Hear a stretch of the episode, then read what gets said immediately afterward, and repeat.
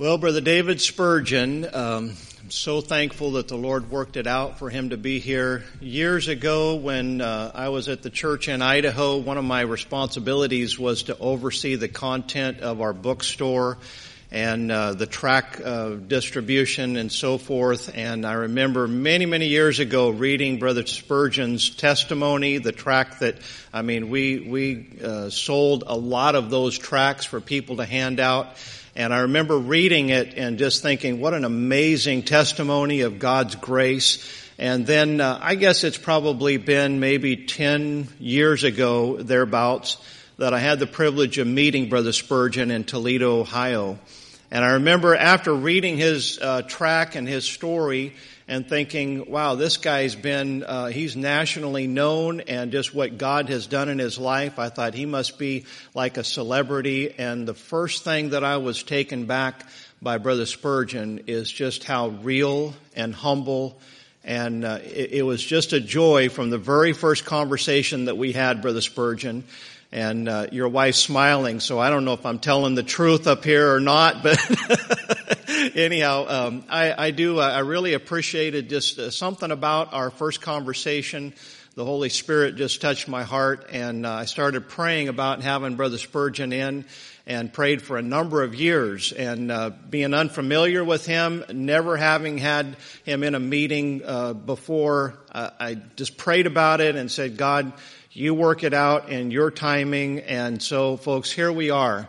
And I do believe that uh, this is a meeting that God has providentially designed, and I'm looking forward to seeing when it's all said and done what God's going to do. Now, before He comes, let me say this. Uh, we don't pass an offering plate because of COVID, but if you would like to give a love offering to uh, Brother Spurgeon, you can just mark it on uh, one of the um, tithe envelopes and drop that in the box back there by the uh, water fountain, and we will make sure that all of that goes to him. One way or another, as a church, we're going to take care of the man of God. But if you would like to express your gratitude and uh, help out with that, then you are certainly welcome and encouraged to do so. So, Brother Spurgeon, you come at this time.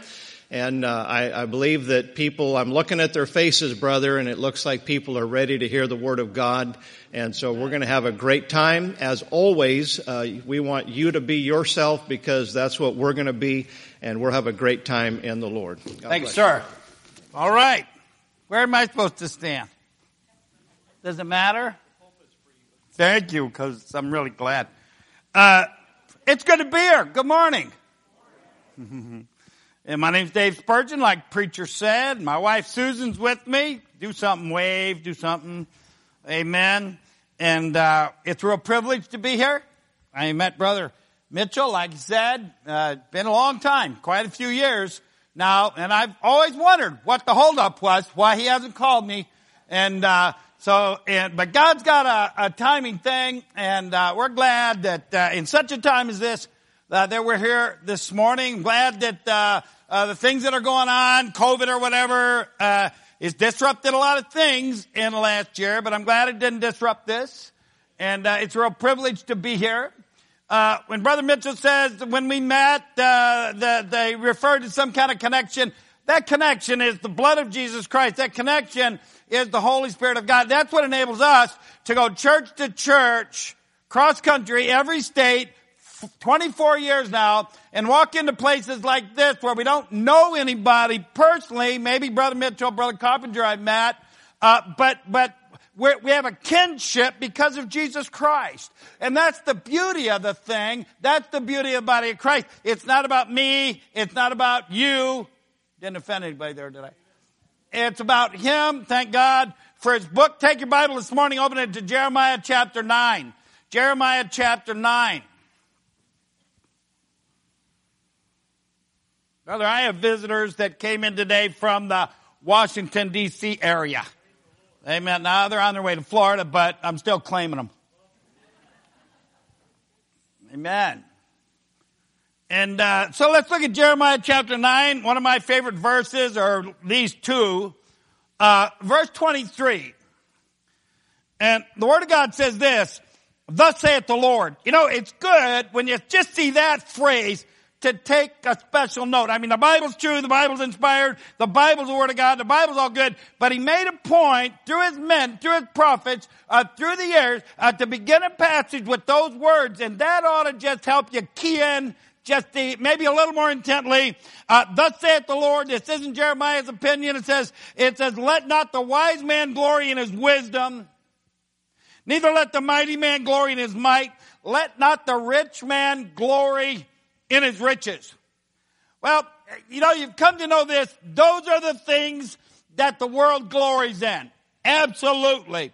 And God tells his people not to. Amen.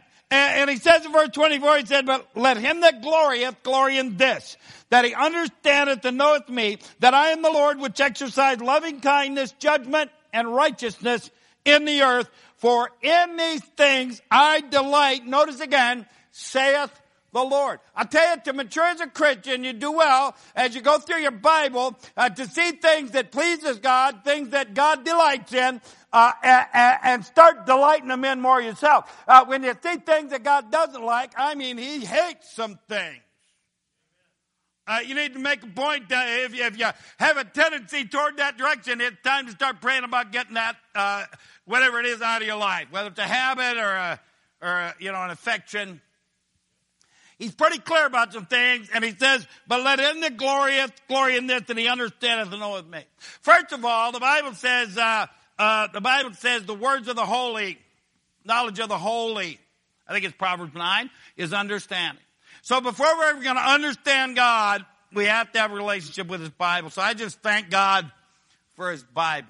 Amen. Thank God that He'll save us. And I didn't know any Bible. I didn't know which Bible. I didn't know anything. I got saved in jail. Amen. And uh, there's people that said it'll never last. Well, it's been 30 years. So far, so good. Amen. But then I got in a little church on the backside of Dayton, Ohio, and uh, preacher opened the Word of God faithfully. I mean, for years, and, and I was pretty active when I was lost, so I just figured Jesus Christ deserved that much uh, dedication, and I went to everything. I went to Sunday school, went to Sunday night, all the whole thing. And I learned some things, and I learned some things from the Bible, and I learned to understand God more. Amen. I learned to know Him better, and, and, and I've learned this. Uh, Bible says if you're going to brag on anything, brag on me. Amen. It says in Proverbs chapter 20 and verse 6, most men, most men will proclaim everyone his own goodness. And don't you know that's true? If you paid attention to the news and can't really figure out why you would, uh, but uh, uh, to the people that brag on themselves in any occupation, that's what they do. They proclaim their own goodness, either how smart they are, or how strong they are, or how or how uh, rich they are. The verse in Proverbs 6 goes on and finishes with this. Uh, but a faithful man who can find. So you gotta contrast, you gotta compare. What does that mean? Faithful to do what? How about, how about faithful to glorify God? We are left here to please God. We are left here to glorify Jesus Christ. Shouldn't be hard at all in considering in light of what he, he's done. And we sung about it. Those songs, those songs have more scripture in them and are more doctrinally applicable, amen, to what we believe than most messages that are going across the pulpit somewhere in America this morning. Thank God for them. Amen. All right. It, it says this. I'll read a couple verses as you go to Gal- uh, Galatians. See, evangelists make stuff up. Only God makes me tell on myself. Brother Gipp doesn't, but I do. So we're going to go to Galatians. Galatians. Amen. I'm not, I'm not condensing the New Testament. Galatians chapter 6. Let me read a couple verses. Paul wrote in 1 Corinthians chapter 1 and verse 23, but we preach Christ crucified under the Jews a stumbling block and under the Greeks foolishness. In, uh, in uh, chapter 2 of the first uh, epistle to the Corinthian church, he wrote in verse 2, but for I am determined not to know anything among you save Jesus Christ and him crucified. That was the main thing. I heard a preacher one, side, one time say the main thing is to keep the main thing the main thing. I don't know about you, but that's, that's my level. That's my speed. Put it where it can be grasped. That right there is the essence of Bible Christianity. Jesus Christ is the main thing. Not what we think, not what we believe. He is the main thing. So Paul then writes this, and we're in Galatians now, chapter six and verse fourteen, and uh, and he writes this right here. But God forbid that I should glory, save in the cross of our Lord Jesus Christ, by whom the world is crucified unto me, and I unto the world. Amen.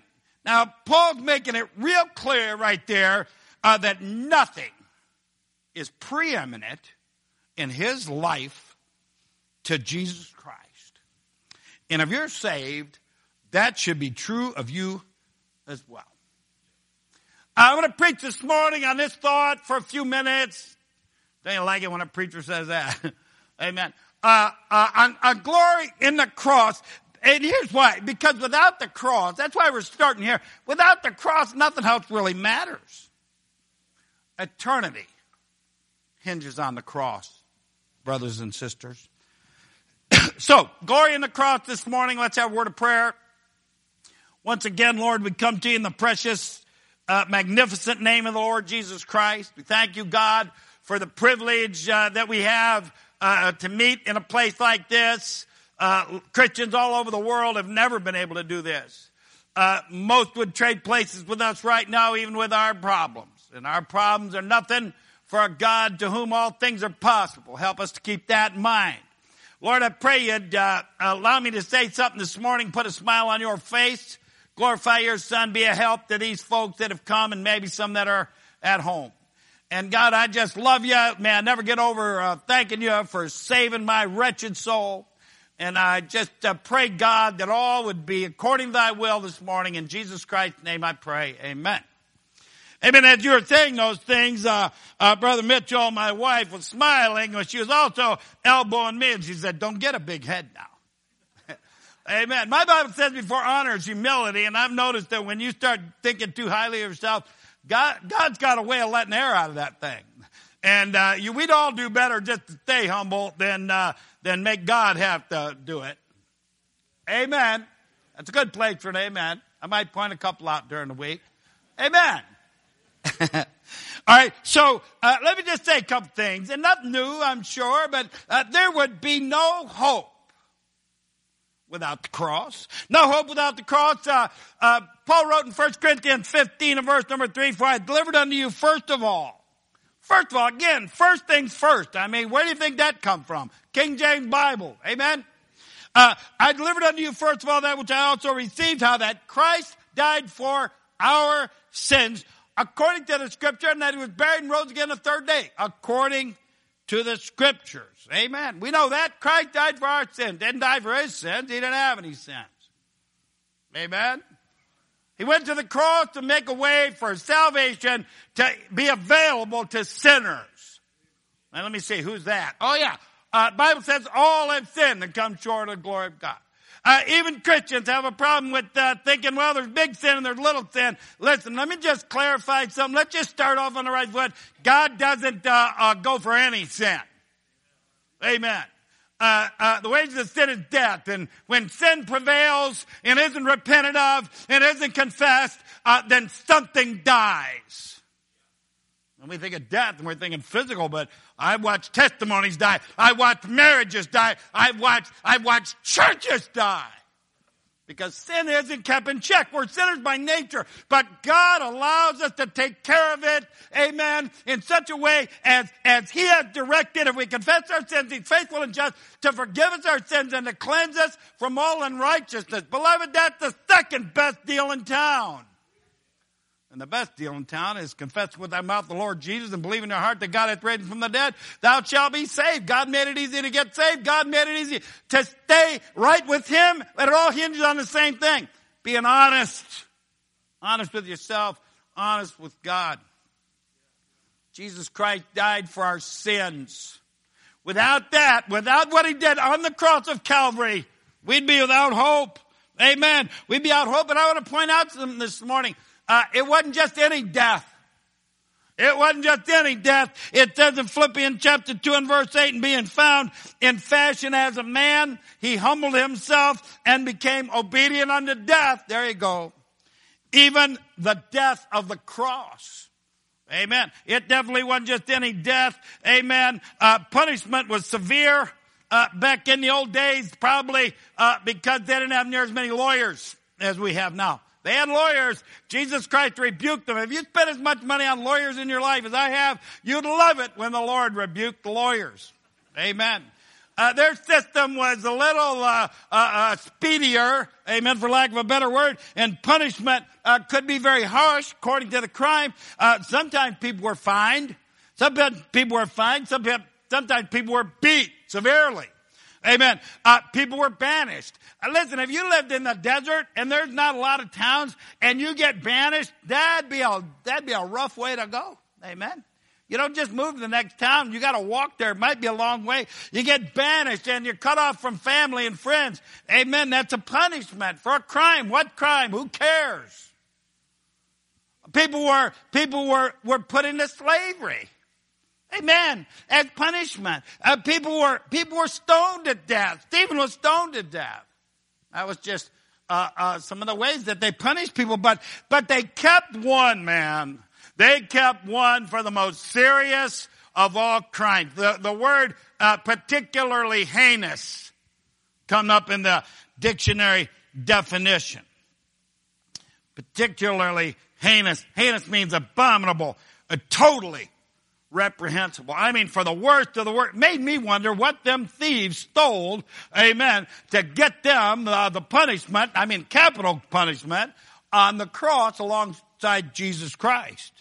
Jesus Christ was sent to the cross, the crucifixion of Christ. Everybody knows about it. They make movies about it. And uh, let me give you some uh, uh, dictionary definition of what it is. Crucifixion was considered the most cruel and disgusting form of capital punishment imaginable at that point in time in history.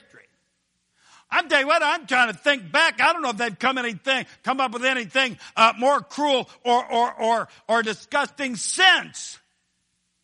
I got to go to Mexico one year, preach a youth camp quite a few years ago, and they, they took along, uh, we took along uh, Jack, Jack Chick's movie, uh, The Light of the World. Anybody ever see that? The Light of the World. And uh, so we, I saw it like five times. Five times uh, uh, during that week. They did it at youth camp and they did it in the villages. We'd, we'd nail a, a sheet to a wall and start up a generator and project it. Of course, it was all in Spanish. So uh, for five, five times I saw La Luz del Mundo, which I hope means the light of the world because I don't speak any Spanish. But I tell you what, I might not know what they were saying, but that thing depicted very clearly, amen, uh, exactly what was going on physically with the crucifixion of Jesus Christ. And when they, uh, when they define it as being horrible and disgusting and cruel, that uh, probably doesn't even, doesn't even sum it up. Crucifixion was intended to pro- provide a death that was particularly slow, extremely painful, gruesome, humiliating, and public. I wonder what the guy who dreamed that kind of thing up, man. I wonder what his parents probably were pretty rough on him. He had a grudge, didn't he?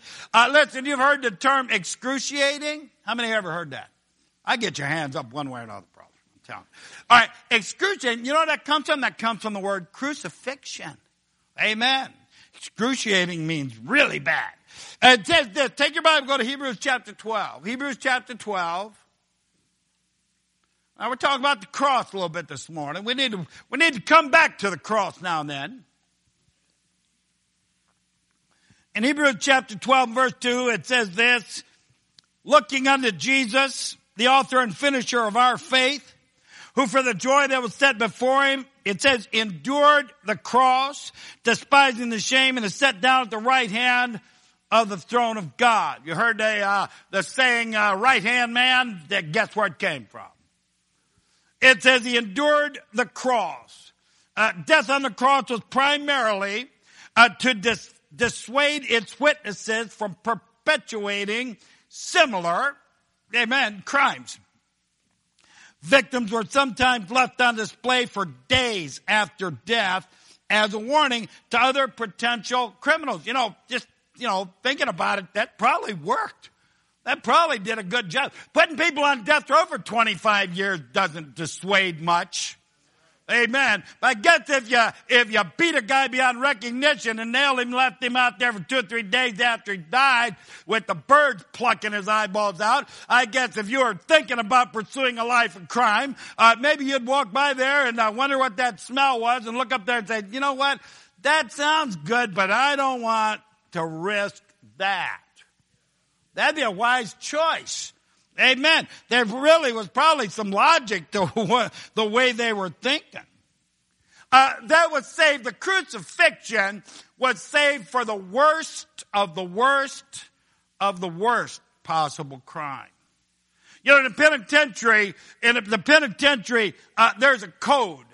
And uh, let me tell you how that works. There is no, no uh, tolerance, no respect no honor whatsoever for somebody that's in prison for a crime against an elderly person or a child. I mean, you can, you know, your wife cheats on you and you kill the guy in prison. Hey, we understand. You rob a bank because you like money and people go, well, that's, you know, but buddy, I'll tell you what, you do something to a kid, you do something to a, why? Because they're defenseless.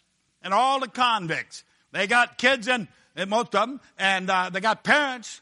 Amen. There's no respect for that. That's the worst of the worst. Listen, that's what they saved the crucifixion for. The worst of the worst. I emphasize that so in light of the fact that it says in John 18 and 38, Pilate said, Pilate saith unto him, what is truth? And when he had said this, he went out again unto the Jews and saith unto them, I find in him no fault at all. So they, they, they sentenced Jesus Christ to the worst possible punishment after finding him totally innocent.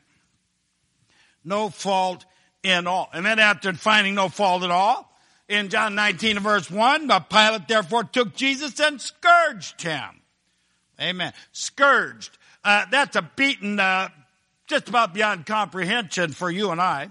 It says in Isaiah 50 and verse 6, I gave my back to the smiters and my cheek to them that plucked off the hair. I hid not my face from shame and spitting. Amen. Uh, listen, we had some guys in the old days in the club. They had a full beard. One day, uh, uh, a police officer, five police officers held one of our guys down, reached in that beard and jerked it out. But I'll tell you what, I can't even repeat the word that he used to describe how that felt. I don't even want to think about it. That's what they did to Christ. Some of you got beards. Think about that for a minute. Amen.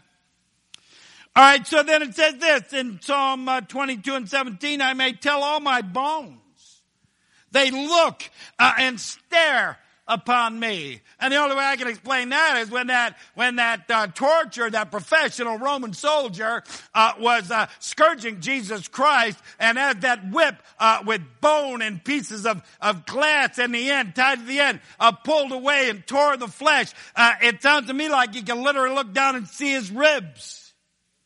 Amen. Psalm 52 and verse 14 said, and as many were astonished at thee. His visage was more than the, than any man and his form more than the sons of men. Listen, I've seen people beaten beyond recognition. I never saw anybody take it uh, willingly. Jesus Christ took it willingly and he took it for you and I. Uh, in John 19 verse 2 it says, and the soldiers uh, planted a, a crown of thorns and put it on his head and they put on him a purple robe and said, Hail, King of the Jews! And they smote him with their hands. And Pilate therefore went, Pilate therefore went forth again and said to them, Behold, I bring him forth to you that ye may know that I find no fault in him. Three times. Pilate said he found no fault. and then he was sentenced.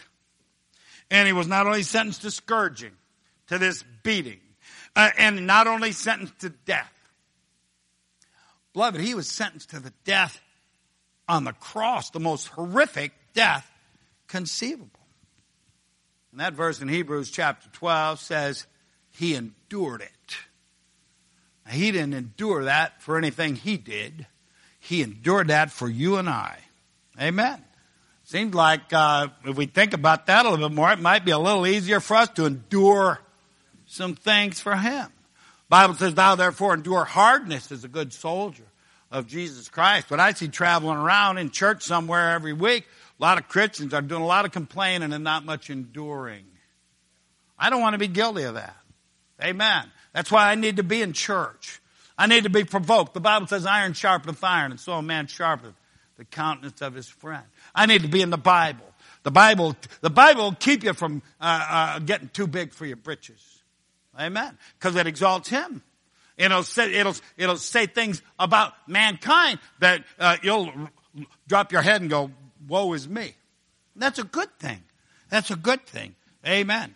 Uh, it says uh, uh, that Jesus Christ was sentenced to the crucifixion, and uh, and it said despising the shame.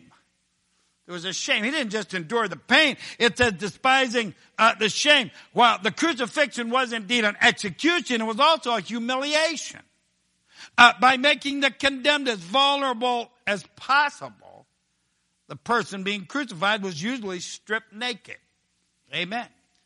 And uh, let me say this beyond the pain and, and shame intended for regular offenders, uh, it included a factor that was exclusive only to Jesus Christ. And you find that in Second uh, Corinthians 5 verse 21. Bible says, for he hath made him to be sin for us who knew no sin that we might be made the righteousness of God in him. You know, that's hard for us to, to get. Uh, cause, you know, it says he died for our sins and we're go, thank God, because we are honest enough to admit that we're sinners and we're sinners.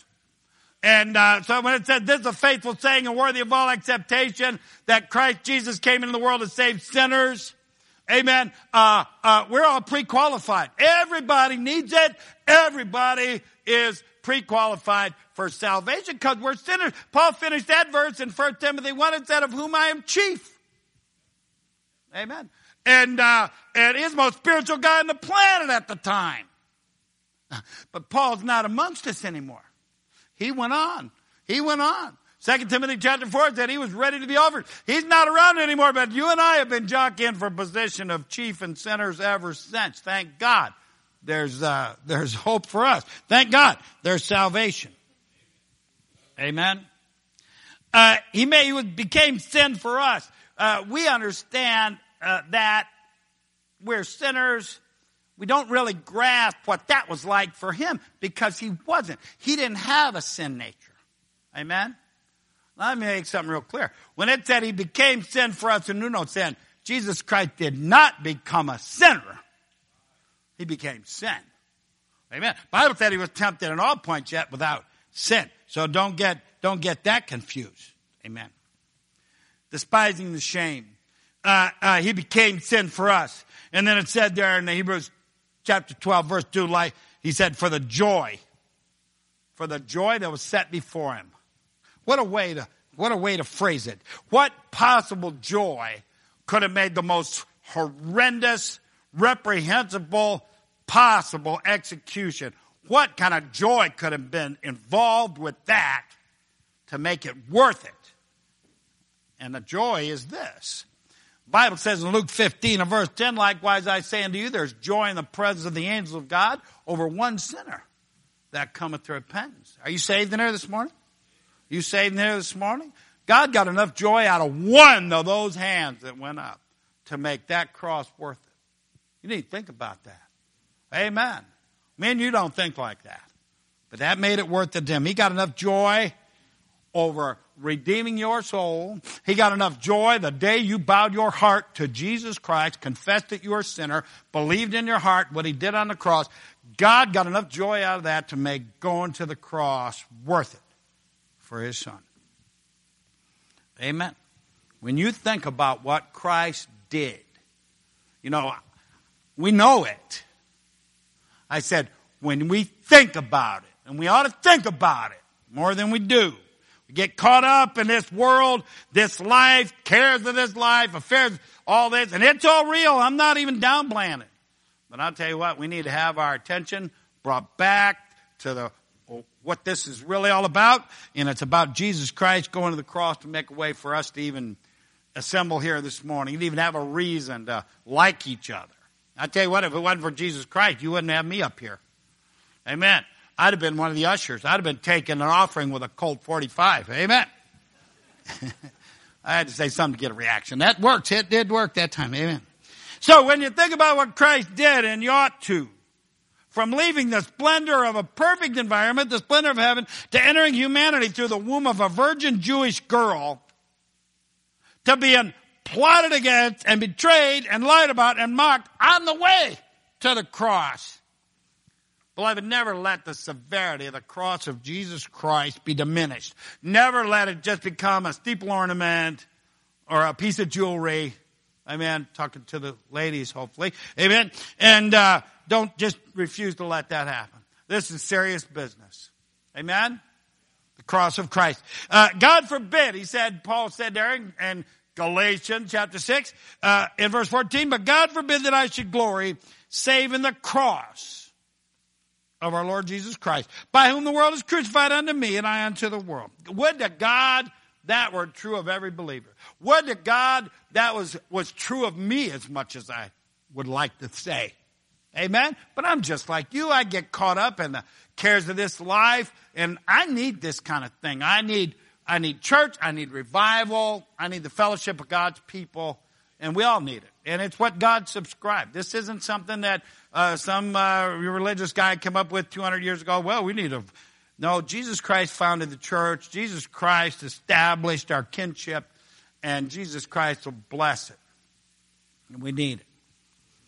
Uh, think about this.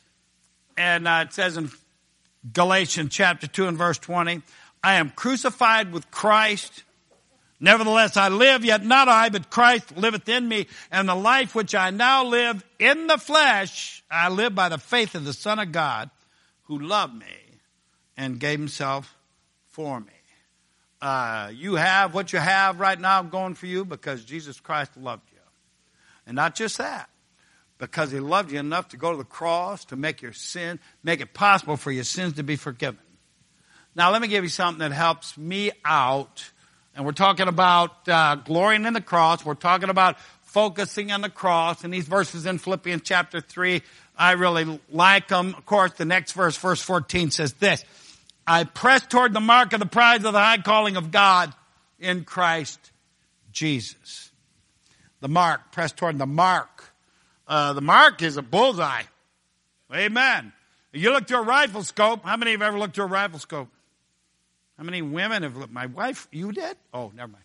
Amen. You look through a scope with them crosshairs. What they fixate on, that's, that's the bullseye. Amen. Uh, that's what you're gonna hit if you're steady.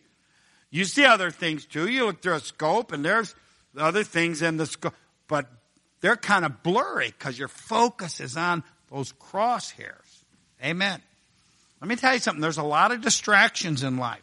There's a lot of things. We like to say, well, these days, uh, listen, there's always been a lot of distractions in life. You know, we need to be careful uh, not to get some kind of martyr complex. There's always been opposition to living for God.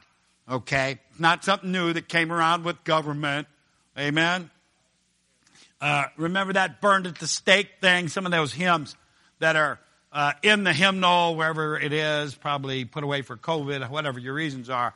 Uh, some of those hymns. Uh, there's Christians that that went stepped into glory singing hymns while being burned alive. Remember that? Amen. Oh, they make me wear a mask. Shut up. I'm trying to say that nicely. I promise back there I was saying, God help me to be nice. I'm trying. Amen. Listen, I got to go. I got to go to uh, Scotland and preach and, uh, and uh, one of the main tourist attractions in downtown Edinburgh is the beheading stone. And uh, I mean, there's a traffic circle around it right now. You go there, and oh, this is where you know, 400 years ago, the yeah, 400 years ago, this is where X number of Christians were beheaded because they wouldn't renounce Jesus Christ and and and rejoin the Church of Scotland. Then you go across town and there's Greyfriars Cemetery. And I stood before the mass grave and it says right on it, 18,000 Christians were killed and thrown in these open graves. Listen, we got nothing to complain about. You hear me? So I say this, and, uh, and I don't know what 2021 is going to hold. They say 2020's uh, uh, hindsight. Uh, how does that go? Uh, hindsight's 2020. I'm glad 2020's in the hindsight now. But I don't know what the next, I don't know what this one's going to hold anyway. But here's my formula to keep focused. It's keeping the cross in the crosshairs. In spite of whatever they throw at us. And if you're saved this morning and you're struggling to stay focused, man, could I just beseech you this morning to take a, a long look at the cross? As a matter of fact, as we start this day, this week, this month, this meeting, let's take a good long look at the cross.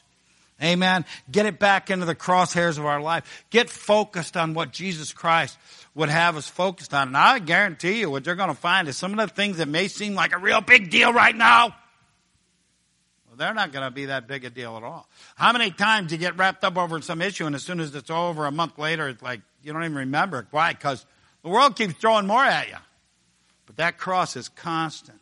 And that cross is our source of, of, of relief and assurance and faith and strength, etc., etc., etc. I just, could I beseech you to uh, uh, keep the cross in the crosshairs? Let me say this and I'll be done.